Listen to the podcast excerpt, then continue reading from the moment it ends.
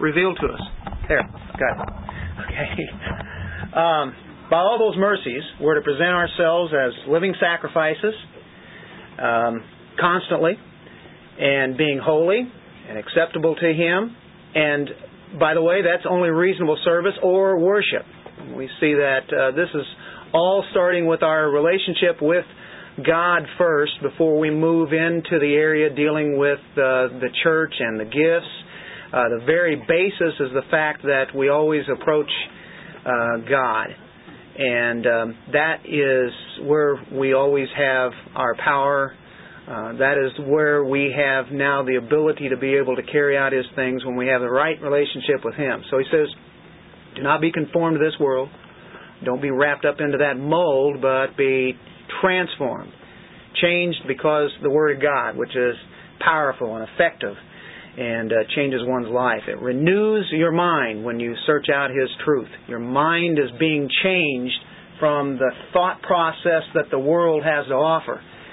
And, as we looked at it last week, if you do that, you can prove to yourself that God's will is good and God's will, will is acceptable, and by the way, it is perfect.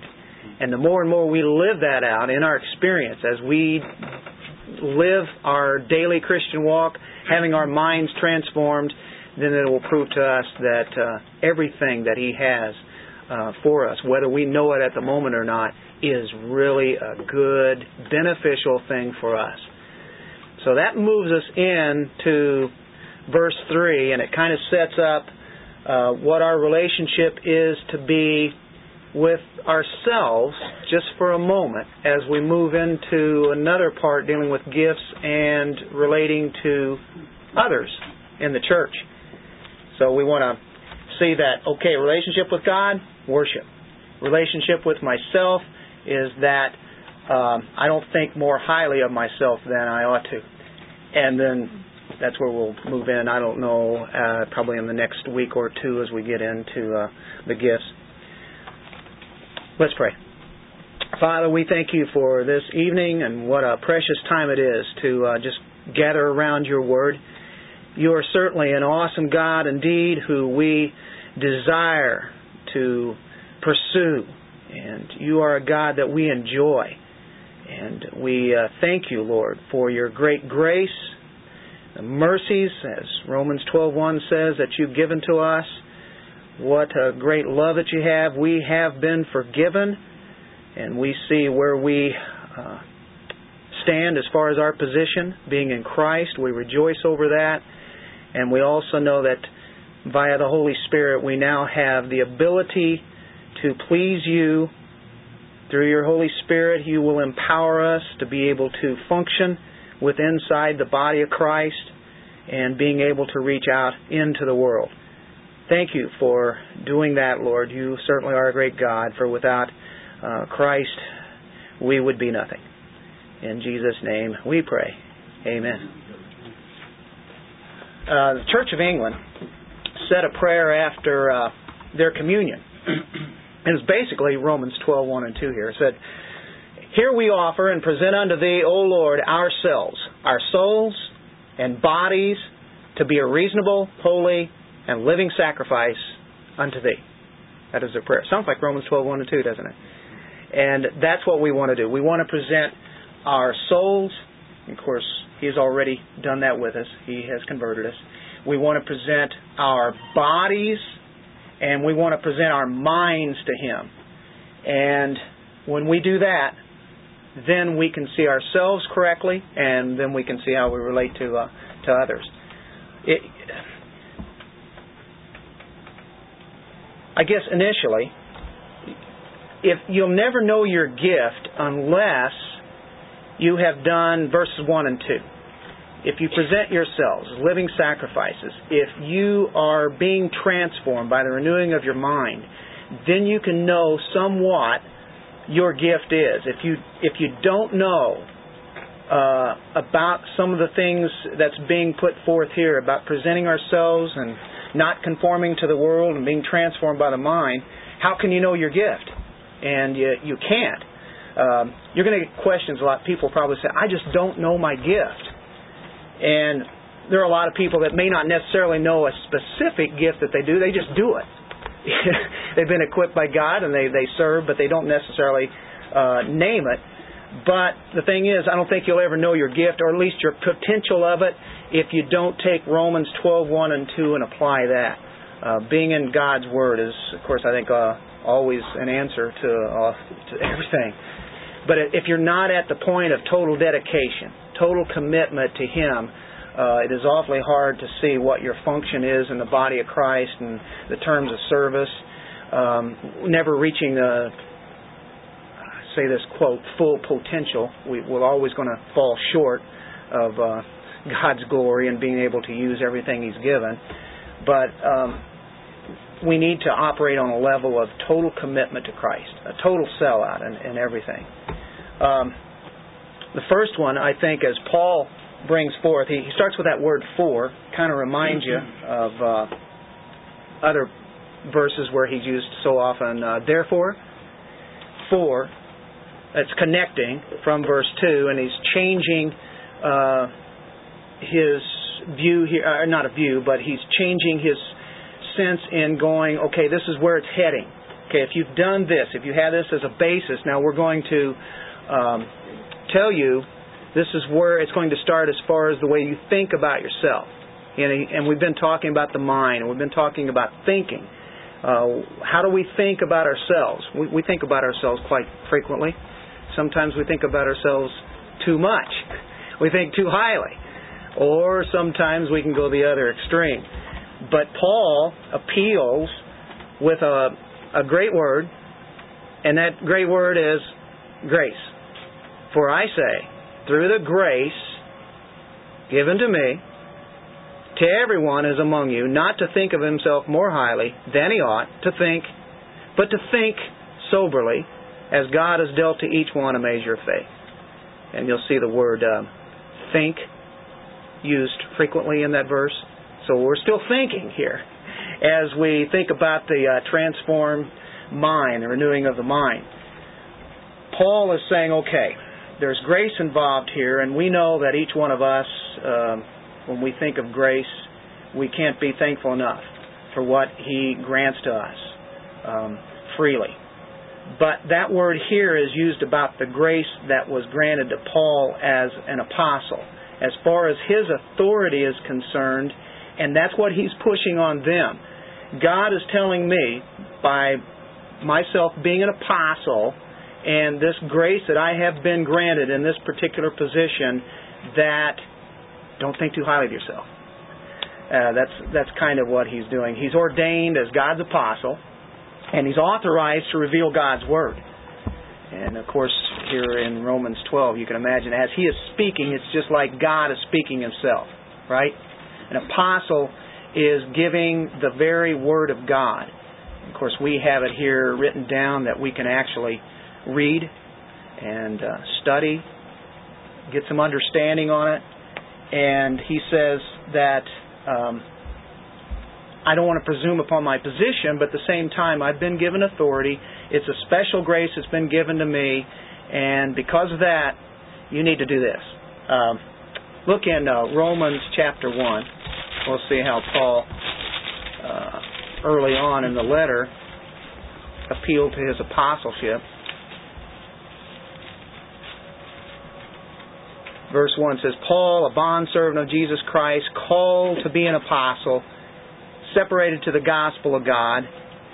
Drop down to verse 5. Through him we have received grace and apostleship for obedience to the faith among all nations for his name among whom you also are the call to Jesus Christ.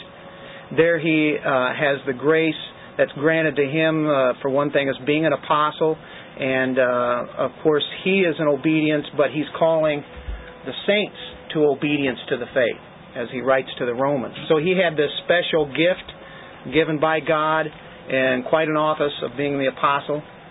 If we look in chapter 15, uh, same book, Romans 15, 15. Nevertheless, brethren, I have written more boldly to you on some points as reminding you because of the grace given to me by God. Then he goes on to say that I might be a minister of Jesus Christ to the Gentiles, ministering the gospel of God, that the offering of the Gentiles might be acceptable, sanctified by the Holy Spirit. Again, he's appealing to his apostleship that was given to him. That's that great grace that uh, that he has, a special one in uh, ministering in this sense. Uh, 1 Corinthians chapter 3, verse 10. Uh, here in verse 9 it says, For we are God's fellow workers, you are God's field, you are God's building, according to the grace of God which was given to me as a wise master builder. I have laid the foundation and another builds on it. But let each one of you take heed how he builds it. There, again, it's, it's the authority that's been given to him. And God, in granting that uh, gift of him uh, and his uh, ministry and apostleship, one more Galatians 2.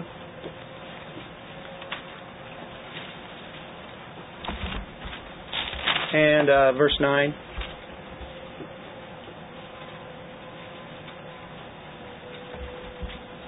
And it says, When James, Cephas, and John, who seemed to be pillars, perceived the grace that had been given to me, they gave me and Barnabas the right hand of fellowship that we should go to the Gentiles and they to the circumcised.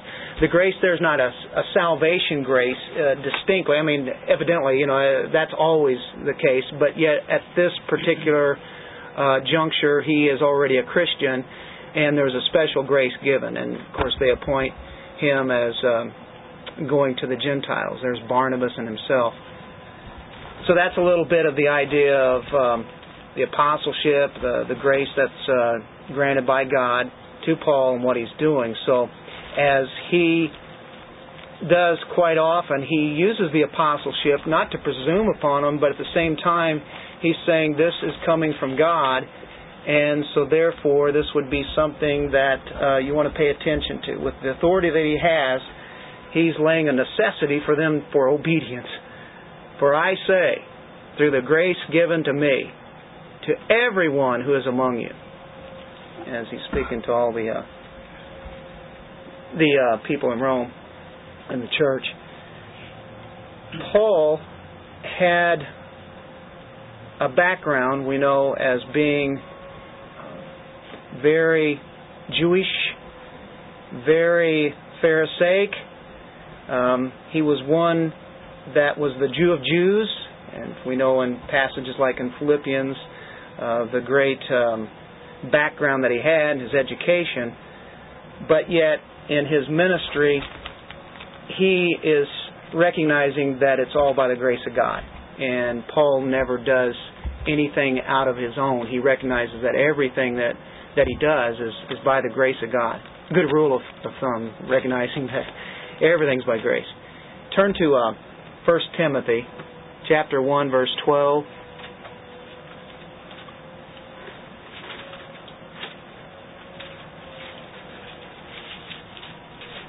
And I thank Christ Jesus, our Lord, who has enabled me. That's a power word there.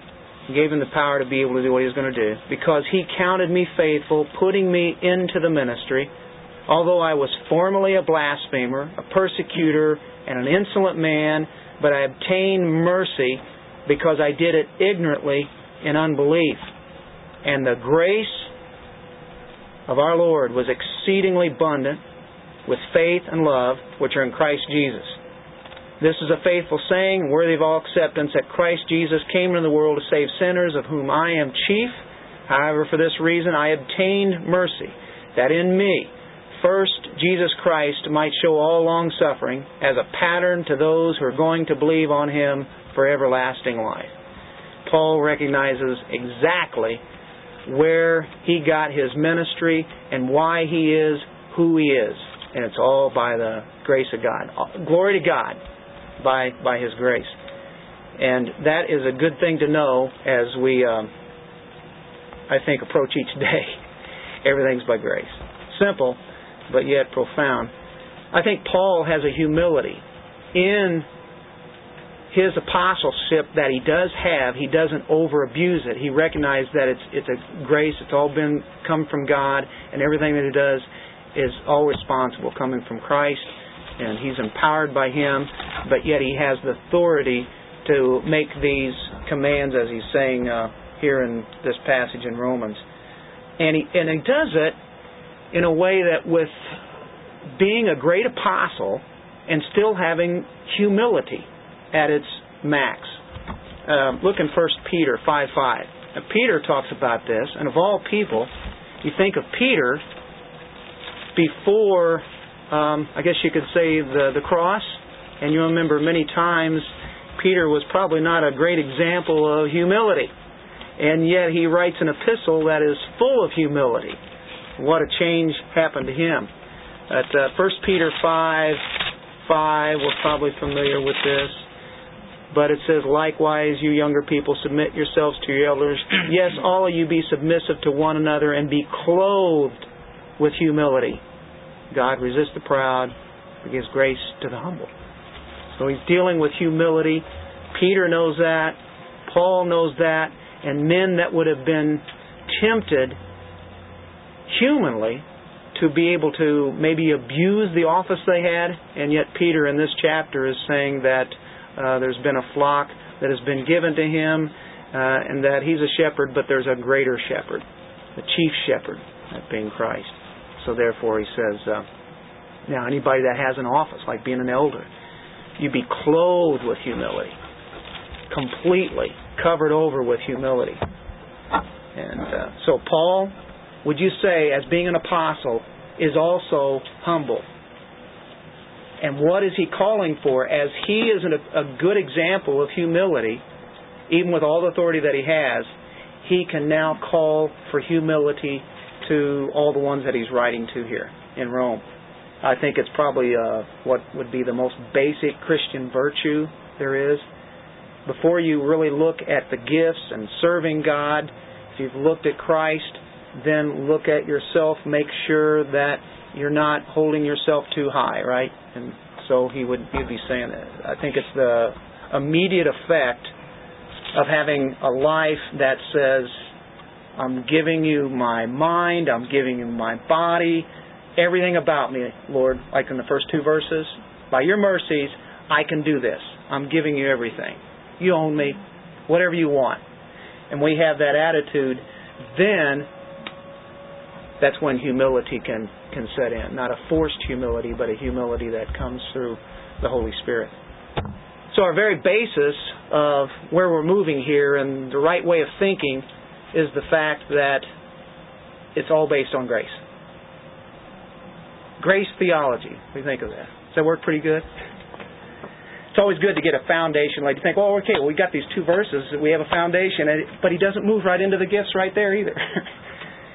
says, okay, here's what we have to do. Uh, let's go into this thinking. Thinking. You want to think? Not to think. So he brings out a negative statement, first of all. Here's how you don't think, and then here's how you do think. Um, we're not to think of ourselves more highly than we ought to think.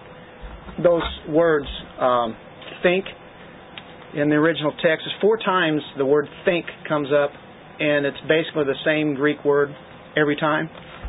And there's a wrong way to think, is what he's saying. One of them is thinking highly of ourselves. Another wrong way is the opposite, where we consider ourselves so much as worms that, yeah, in one sense we are worthless without Christ, but then we have to see ourselves in Christ. But we can have a false humility. And so, therefore, he, I think there's probably something to that. The first word there is uh, not to think more highly, uh, highly thinking. Uh, the word would be um, Huper. And when you think of Huper, we could take this and put a stem on there and make it hyper. What's hyper mean?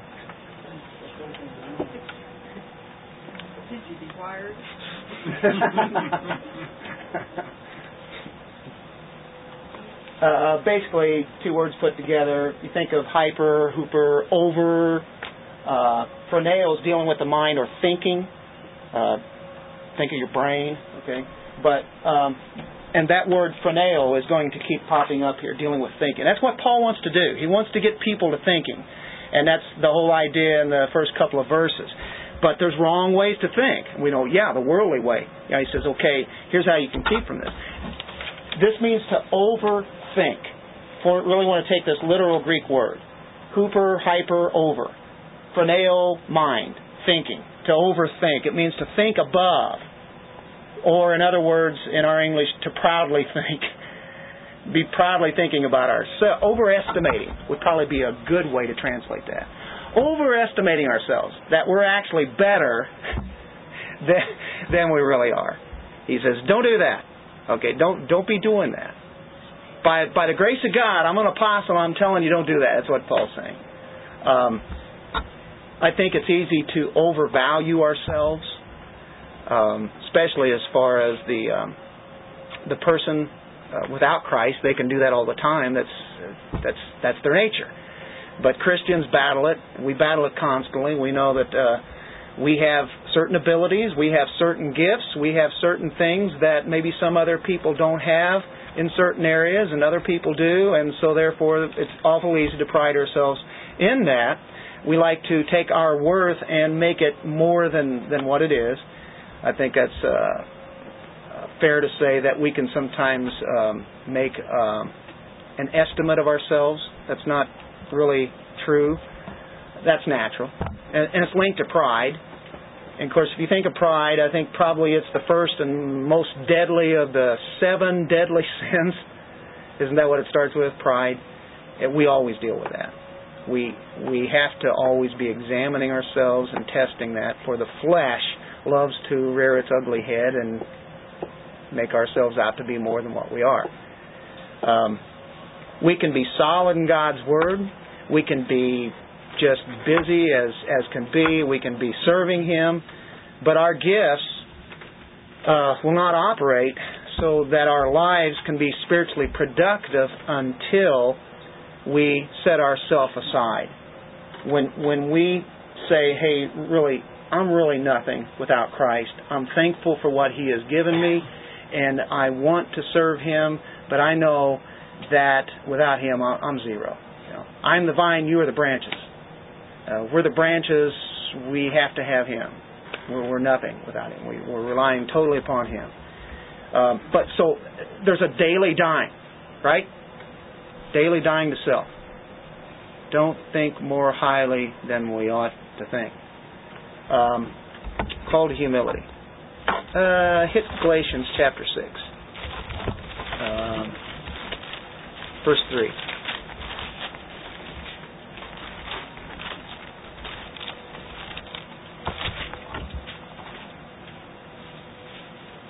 This is pretty good. For if anyone thinks himself to be something, when he is nothing, he deceives himself. And then he says, Let each one examine his own work. Then he'll have rejoicing in himself alone and not in another, for each one shall bear his own load. It's about sharing burdens of others and such. But even there, it's saying if if we think ourselves to be something, um, we can be deceiving ourselves in the sense that maybe we're kind of depending on ourselves rather than Christ Himself. What are some things? I'll throw this out to you. What are some things where people can be prideful of and maybe not even know it? I mean, people don't want to go around saying, hey, I want to be prideful. Christians don't want to do that. They don't take virtue in that. But would you say, like, starting it off, would you say family, coming from maybe a good family roots, could be a source of pride? Is that a possibility? What are some other ones?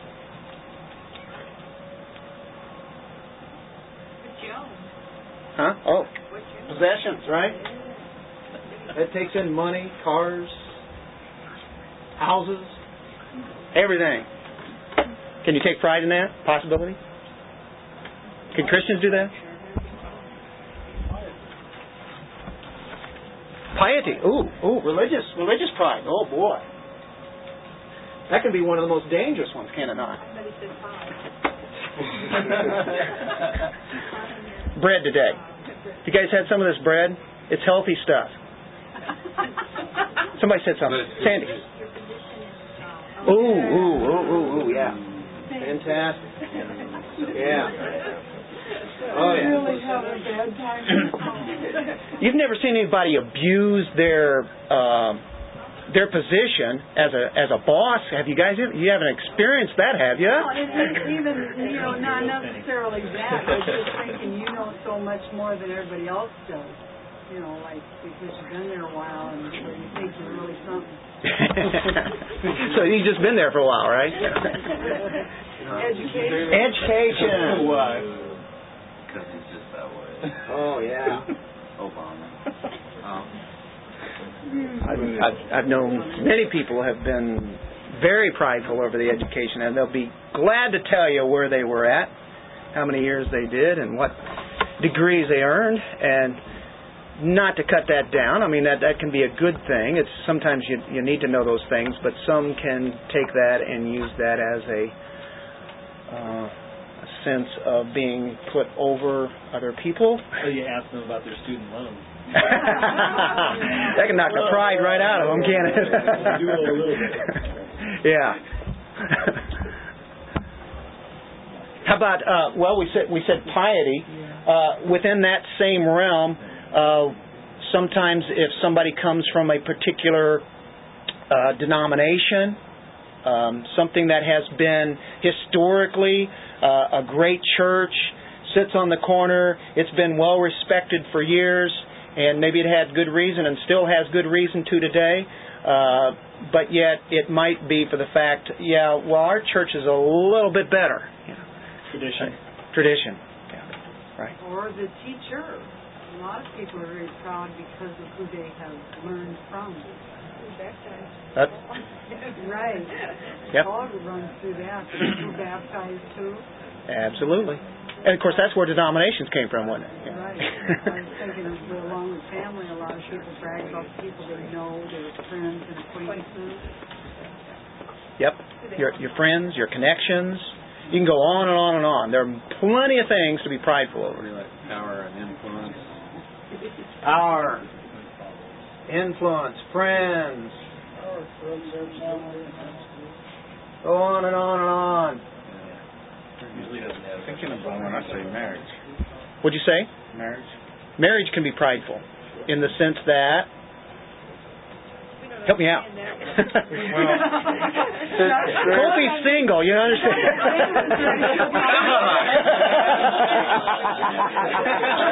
God, no, but uh, have you? I've, I've I've heard this a lot. Not you know, but there's some kind of marriage pride when sometimes people feel like if somebody is a little older and they're not married, automatically they have an issue.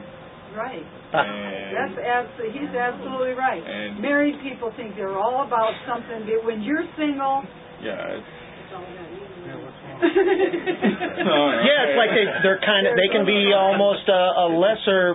I've heard about that before. I mean, marriage is a good thing, but some people just sometimes make it seem like if you're not, it, you you have a problem. right. Yeah, how come you're not married? You got what, what what's what's the problem here, right? Yeah. Didn't Paul call singleness a gift? He called it a gift. Yeah, yeah, he did. It's a it, it can be a good thing. But thing. in our pride, we're denying that.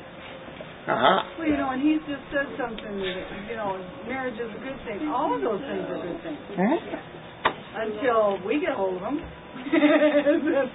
we make them really not so nice. So we can take something good and turn it into something that does not honor God. We can do that pretty easy. If we don't recognize God's grace and if we're not presenting ourselves to Him, recognizing, hey, it's all about Him. He's the one that's given me this anyway. I have nothing to boast about, nothing ever to use upon somebody. That's that's the attitude that we would like to have, but we still battle for that, don't we? Yeah. Then we're too tired to do any good. Battling it. yeah, battle it. well, how about how about on the extreme when one says, "Oh no, I, you know, I, I don't, I can't do anything. You know, I, I just, um, just don't, don't say anything about me. You know." Or and what they're really wanting is, say, "Oh no, man, you're really good." You know, they're thinking lowly of themselves, but really it's to get the compliment to where they can feel real good about themselves. They're begging for a compliment. so we can get in that mode. Or So else they just want to get out of doing whatever. I, I, just, I'm no good at that. I just, I can. Yeah. yeah, I just can't do that. Yeah. Yeah. Yeah. Not being able to use what uh, we could be using with, doing. Well, that's a wrong way to think. And then he says, okay, of himself more highly. Don't think yourself more highly than he ought to think. That's that word phroneo again. But to think soberly. To think soberly. So Sophroneo. And this time it's related in that it has phroneo and it has this word so in front of it. And that's dealing with, as a matter of fact, if you put this soph on here, or soph, or sophists, have you guys ever heard of that? Philosophy. What is that? Phileo is dealing with love, right? Philadelphia, love of brethren. Philosophy is love of wisdom, right? Um, Sophe. So this would be wise thinking. Um, think soberly. Think in your right mind. Think with a sound mind. Sound mind. And that's a good way to put it. Having sound judgment.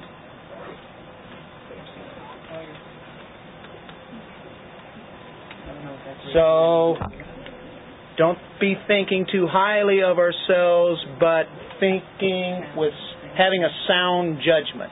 That would be a right way to think. A Christian, as we're moving into the gifts, that's that's the area. We have to appraise these gifts that God has given us, and they are to glorify God for His very giving or His bestowing these gifts upon us, and then exercise these gifts knowing full well it's going to be through the strength of the Holy Spirit. So we're not to uh, abuse these gifts and we're not to not use them, uh, but yet recognize it's all depending upon the, the Spirit of God uh, to, to treat these with. So having a sound judgment is having a mind of Christ in that sense, thinking like He would. Uh, we are nothing in and of ourselves, right? Without Him, we, we can't do anything. In Christ, we can be used for the very glory of God through the Spirit who's in us, who directs these gifts to be used. So, true humility, then, going back to this verse, is essential. We cannot use gifts without humility. It's for all spiritual matters. Uh, Augustine uh, wrote a book called The City of God. Some of you probably heard of that. Um, two cities, he says this two cities have been formed by two loves. Okay, two cities represented, two loves.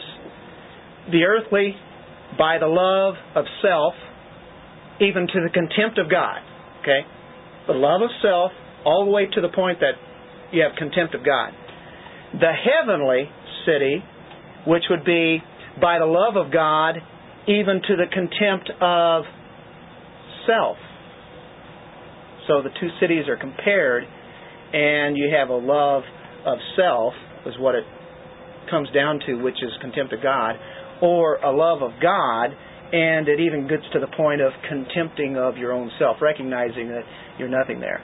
Uh, one of them glories in self, and uh, the other one is in the Lord. And so that would be a right way of thinking. There was a writer by the name of Ray Stedman, and he kind of summarized this all. Every day, he said, when he'd get up, he would think this I'm made in the image of God. Is that good thinking? Now, this gets it in, into a balance. And what all this is dealing with is a, is a balance. Anytime you deal with God's Word, you want balance. We don't want to go to extreme anyway, one way or the other, but we want His balance, which is what, what, what Christ, as far as His wisdom is concerned, what is it that, that can be put in there in my life? Made in the image of God. Number two, I'm filled with the Spirit of God. And we're commanded to do that. It's not an option. Be not drunk with wine, but be filled with the Spirit. So every day recognizing we're in the image of God, that we have the Holy Spirit, and we're to be filled with Him. And number three, I'm a part of the plan of God. As we look back in verse 2, at the end of there, we recognize that His will, if we are renewing our mind, we recognize His, His will is good.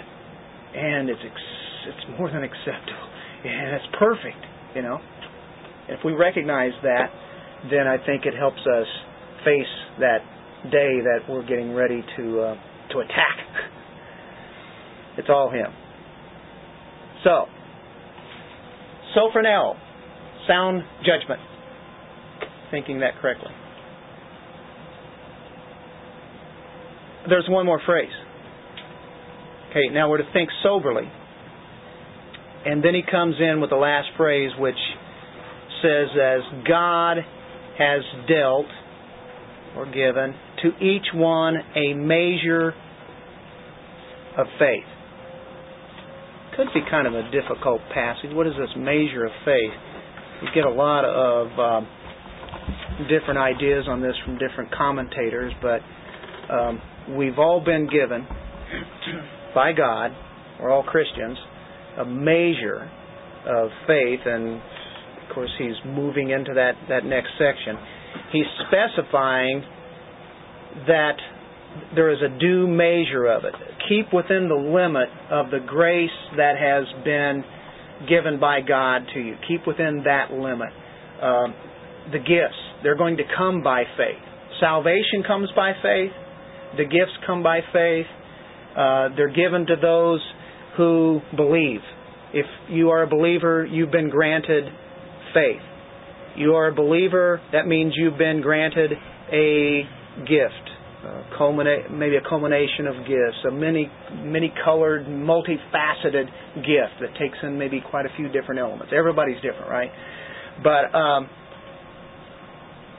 he's saying our individual spiritual gifts, they're received by faith, and its operating features that it has is that God has sovereignly disposed these to us.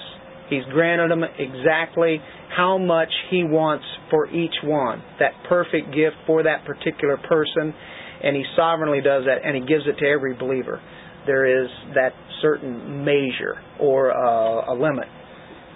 Uh, when a, with faith, a believer will take and receive the power of, let's say, discernment as to knowing what his limitations are, um, of what he can do and of what he can't do. Of course, there's a lot of experience that goes with that, but recognizing, okay, here's here's the power that God has given. There's a characteristic that uh, individuals have, but it's due to the discriminating act of God of how He takes and uses each one. We we can't choose salvation, and we cannot choose our gifts uh, God knows exactly how He wants to run His plan, and He gives us exactly what we need to do in that plan. That's phenomenal, isn't it?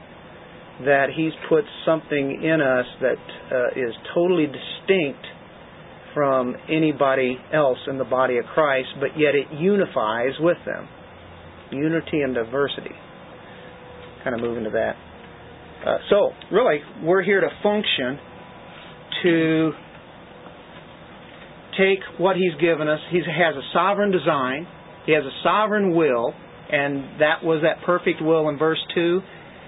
And because of that sovereign will, He has a sovereign design for us to work in, uh, in the body.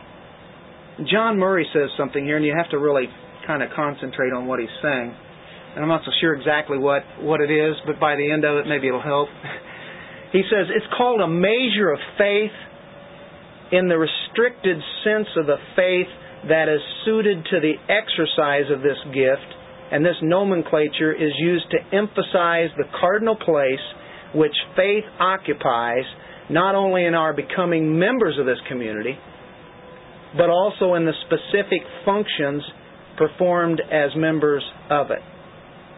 So he's saying it's a measure of faith in that in how this gift is exercised it not only is the fact that by faith we are brought in to the body of Christ, that is granted to us. That's our linking to God. Faith is doesn't come from us.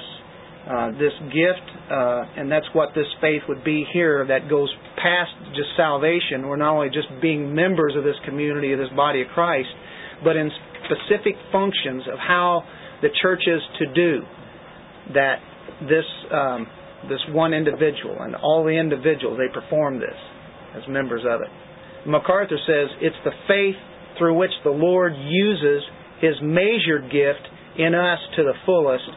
It encompasses all the understanding we need to rightly and fully use our uniquely bestowed gifts.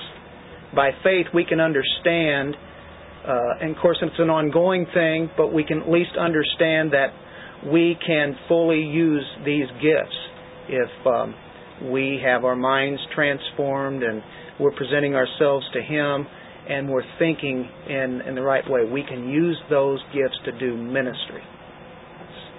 Amazing thing.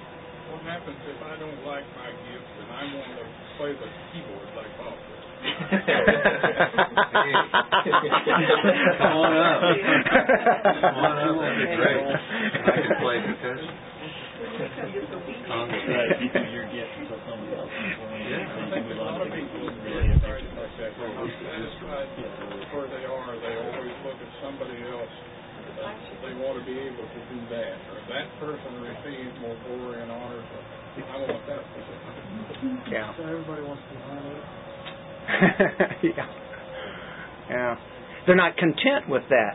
Maybe it's not showy enough. You know, you think of the Corinthian church, and they wanted what? The showy gifts. They um, they wanted the tongues. They wanted, you know, all of that. And evidently, there were a lot of that going on in the Corinthian church. And Paul writes that church to correct a lot of their problems.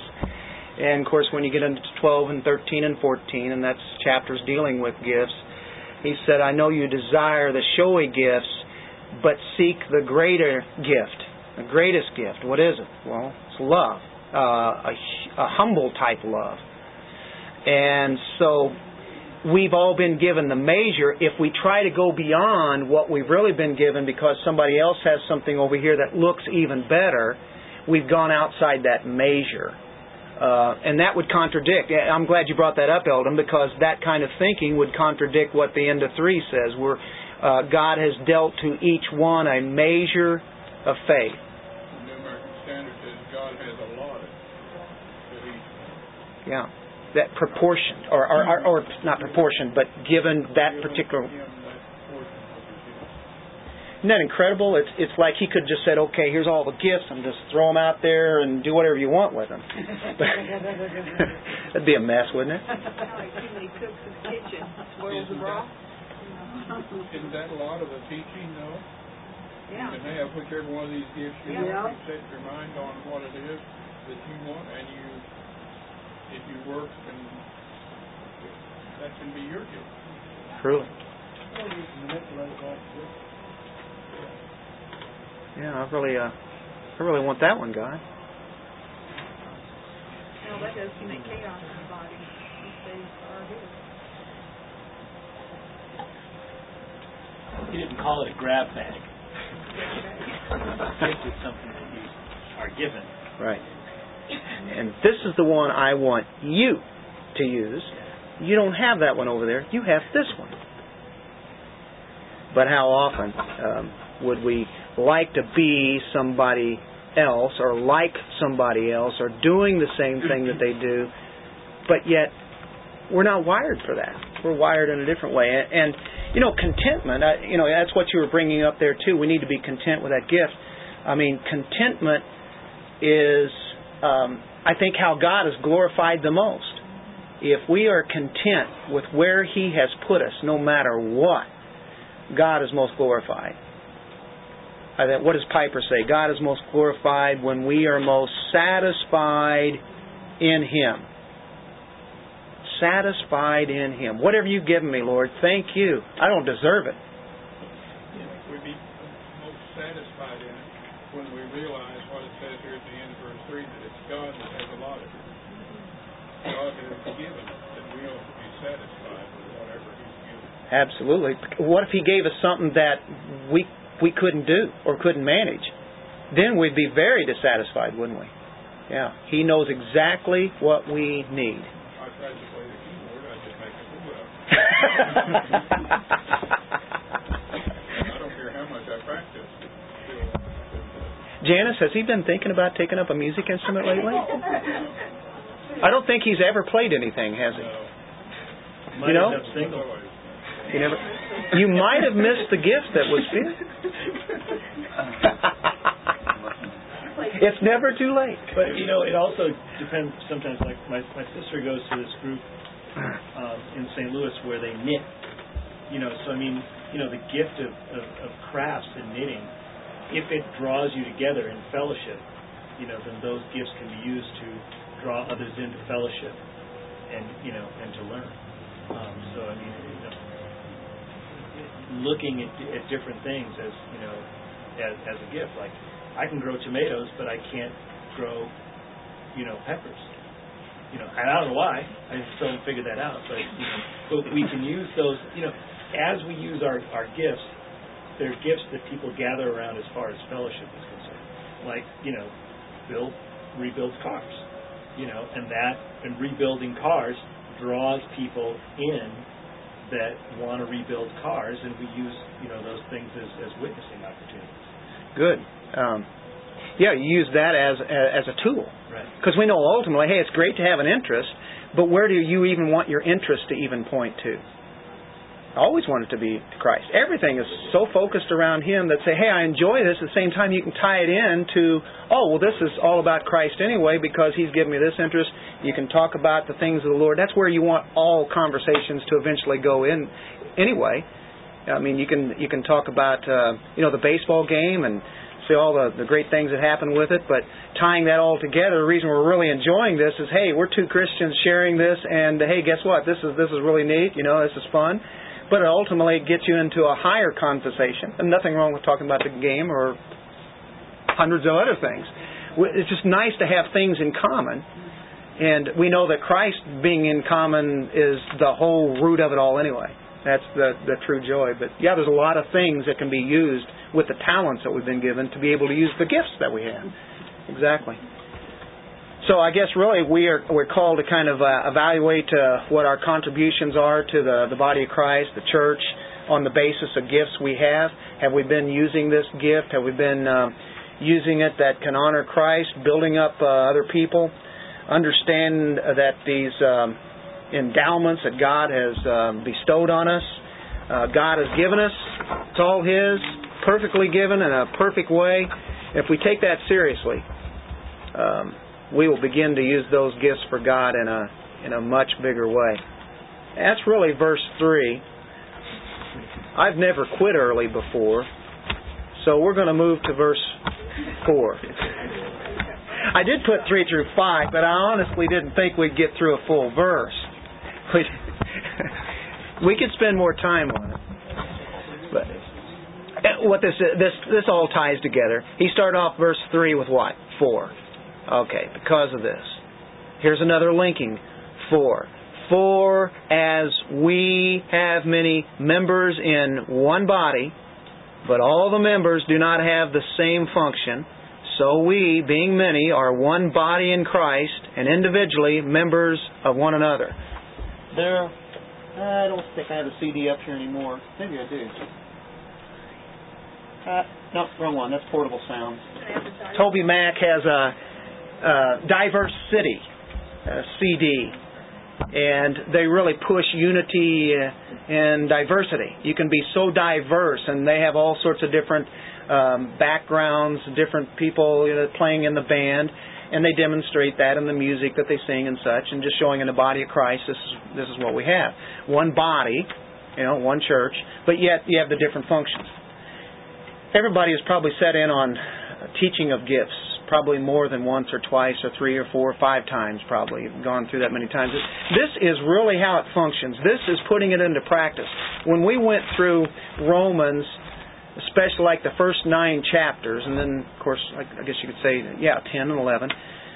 and you're dealing with doctrine basically. It's almost all doctrine, and even though you can still put it into place, uh, it's it's still there as far as practice is concerned. But this is really where now you have to apply all that doctrine that you learned through those 11 chapters. Now it comes into play. And I think what happens in a, a lot of the churches, they will teach these practical things, which is really good. But if you don't have all that basis, that foundation that is laid, people are going to try to do things and yet they're going to run out of gas because they don't know where the power really comes from, what has happened to you, who you are now uh, in Christ, and so therefore I think it can be confusing. The whole idea of the teaching of, of the gifts. I mean, how many times have you probably gone over sections like that?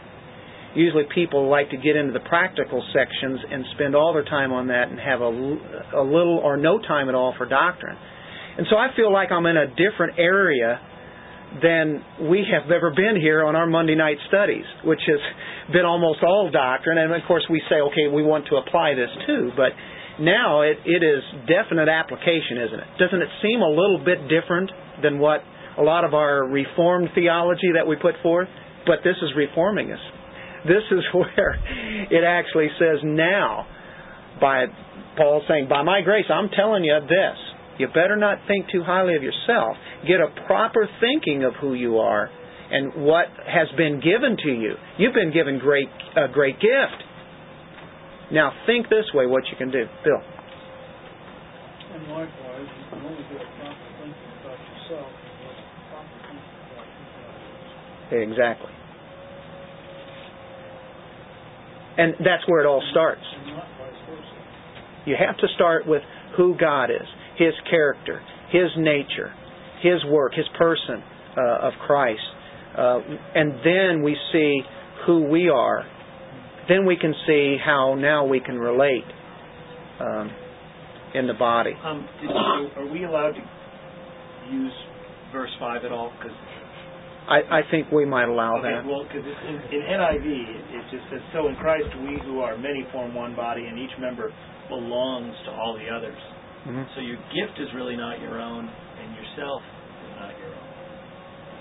So, you know, whatever that gift is, it ha- you know, it, it, it's supposed to be used for the church to edify the church. But didn't we put marriage up there as saying it could be dangerous? Yeah. Okay. Want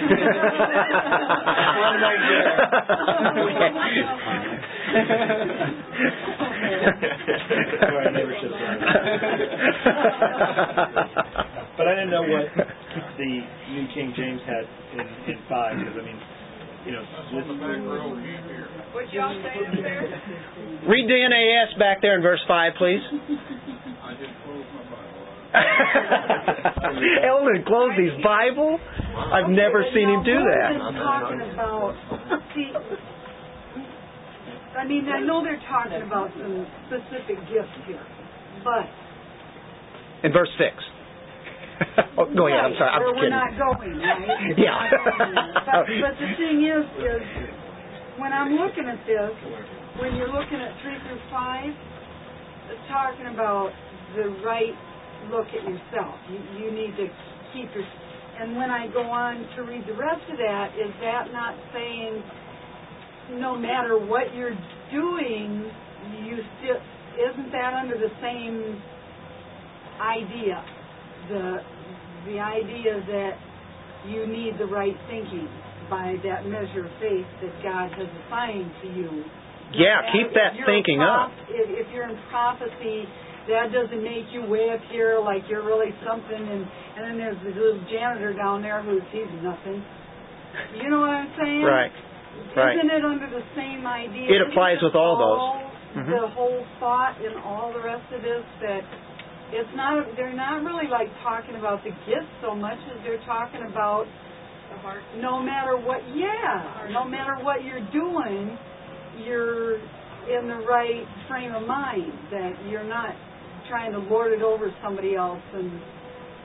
You can, It's some of the most uh, spiritual people in churches are the janitors. Well, and I, I just, you know, when I read through this, it, it, it, it flows. It's not like saying, you know, oh, well, those are gifts, like, you know, we all have different gifts. Some people play the keyboard and some people knit and all those are really, you know, and we can use all those. Is That's not what I'm seeing here. What I'm seeing is just that flow of whatever you do, Do it. do it in the right mind and your right judgment of yourself. Yeah. Don't um, don't do not use it. You know, use this. Do whatever you have. Right. Whether it be, and there's not a complete list here. You know, you can go to Romans 12, you can go to 1 Corinthians 12, uh, you can go to Ephesians 4. And some are, you know, like the ladies that were hospitable and, you know. Yeah. So some of them are, are action gifts and some of them are spiritual Sure. gifts. And So you Like have that, think about it. That's do it. Thing. It's the right thing. Then this section right here is you're looking at yourself in these things and making sure that you're in the right judgment of yourself. That you're not thinking too highly of yourself, whoever you are. And there's a little bit of shift happening here, recognizing that, okay, now you are in a body. Okay. Still be thinking about that though. Hey, this is what God has done. He has saved you, and uh, He has sanctified you and is continuing to sanctify you. He is empowering you, enabling you. He has gifted you. Uh, all of this is a matter of God's grace. And we are now in with other people that God has done the same thing, only different. Right, and then that makes me think of the section where, you know, if you're a toe, you know, that that's the same that's as good as being an eye. Yeah, you do with what the measure that that has been given, and, and you don't look at it as being something better than a, than another. It's just different functions that God wants to use with different people, and there's sovereign grace again. People have trouble with sovereign grace for salvation, but I don't think they would. I would hope that they wouldn't think that you can choose your own gift. You know, it's that salvation thing stumbles people up, but there again, it's all God's sovereign grace. And it's all God. Yeah. So you know, we haven't strayed from our reform teaching at all. no, Everybody's uh, there. always, always reforming. Yeah, Bob. I I never actually I don't think I volunteered to play keyboard either. But Dennis but but Dennis encouraged me with the gifts that he has and encouragement to to do it. And I just you know, went ahead and did that. And it you know, it's it's brought a lot of growth for me, but um you know, and I don't at all consider myself really a keyboard player But you need some natural talent. Well, yeah, and I yeah, I, I thank God he he gave me musical appreciation and things like that. I, I like to do that, but um, but um, I think that see when I became a Christian, I heard a teaching on spiritual gifts, and I was really uh, motivated to want to pursue that. To I don't know if that's a guy's way of thinking that well I, I need to know where I'm plugged in here. You know I need to know what God wants me to do. So that's I pursue that in the scriptures, and then I look for confirmation from people. And I think my gift, my main gift is exhorting, exhortation. I'm an encourager. I'm a person who wants to build other people up in Christ. That's my main thing. Um, but you know, Dennis saw that you know I had an interest in music, so he encouraged me to do this keyboard thing. Well, you know, we see where that's gone, and it, you know, you can take that any way you want, but You never thought you would have been doing that, did you? you know, and really, that's not the instrument that I really enjoy playing the most. But but I it, it, you know it has. He was encouraging to have me stretch and to teach myself more of that, and you know, so now I can appreciate the other instruments and playing in a, in a group where we have to coordinate, you know, play together and and you know be in harmony and all these things. So it, it's like it all works together. But I, I would say, you know, here here's my exhorting thing coming out. If anyone has not pursued uh, gifts from the scriptures, you know, for themselves, I would sure encourage you to do that because, um, I think that's really what is going on here. I think you got to put it together with what Penny was saying. You have to always approach it with humility and fear of the Lord. You know, all these things. It all starts with the knowledge of God. But let God show you what He wants you to do in the body. And uh, you know, if it's a toe, be the best toe you can be. You know, if it's an eye. You know, because because see, he, we need that toe, and and the toe needs the you know, Sorry, you know, it, it, it all, you know, God put that in you to to be the best, you know, because he he's the one that gifted you. So anyway, I'm just throwing that out because uh, take some chances, you know, a little risk with it. Uh, don't be afraid to stretch yourself. Are you exhorting people to check out the student? I think you might be doing some exhorting right now, Bob. Yeah. Janice. Yeah, thanks, Bob. That's, that's good. The last phrase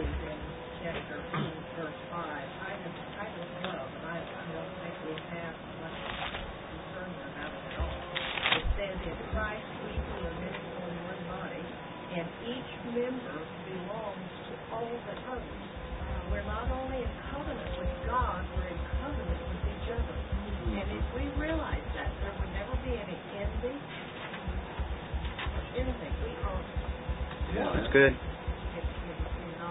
Very good. You're actually, uh,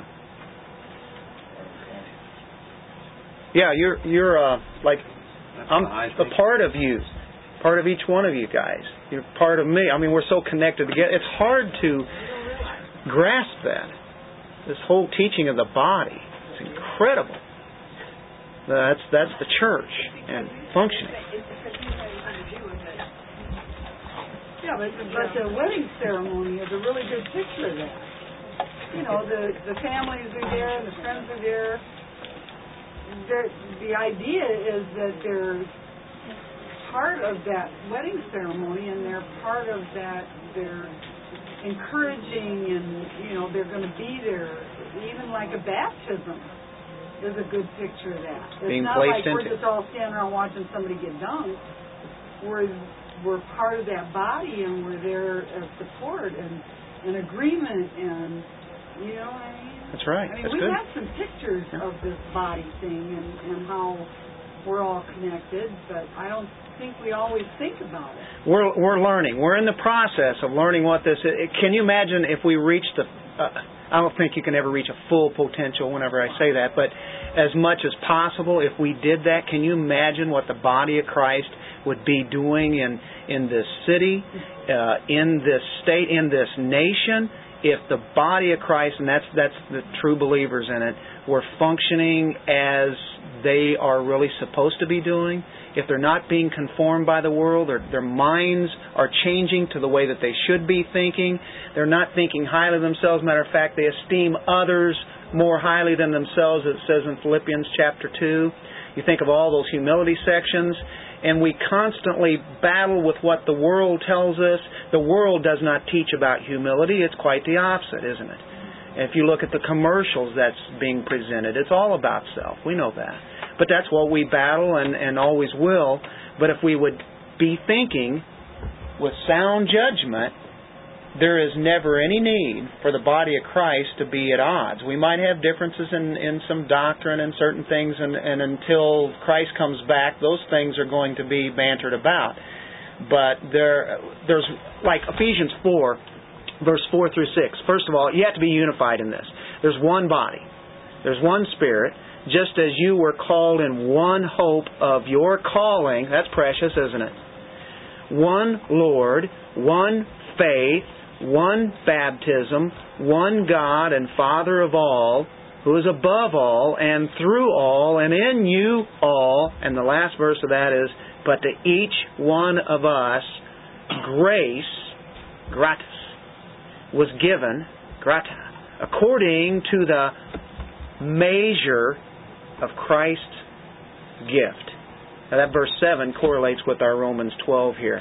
He has the perfect gift for each one of us, and it couldn't be better. Just like His will. When we realize how perfect and good it is, how acceptable it is to us, how precious it is, it is a good will of God. It's always good and everything. And then His gift is perfect. We say, I want to use that. And that's how He gets His glory. If I may throw a preview to uh, this coming January when we reach Romans 14. Part You think the that? reason why that it doesn't work sometimes is because Romans 14, accept him whose faith is weak without passing judgment on disputable matters. One Yeah. man's faith allows him to eat everything, but another man whose faith is weak eats only vegetables. The man who eats everything must not look down on him who does not, and the man who does not eat everything must not condemn the man who does, for God has accepted him. Why are you to judge someone else's servant? To his own master he stands or falls, and he will stand, for the Lord is able to make him stand. That's, I mean, we can. That hits it right there, doesn't it? Yeah.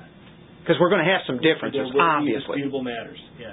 Because we are diverse. But the unity is commanded there, isn't it? Think Very good. You can't wait till we get to 14, I think can that's you? a pretty fair assessment to say January. That's good. That's a possibility. It's a possibility, Bill. You're thinking more highly of our speed than is really needs to be thought of. There's hole there, isn't it? I'm trying to encourage.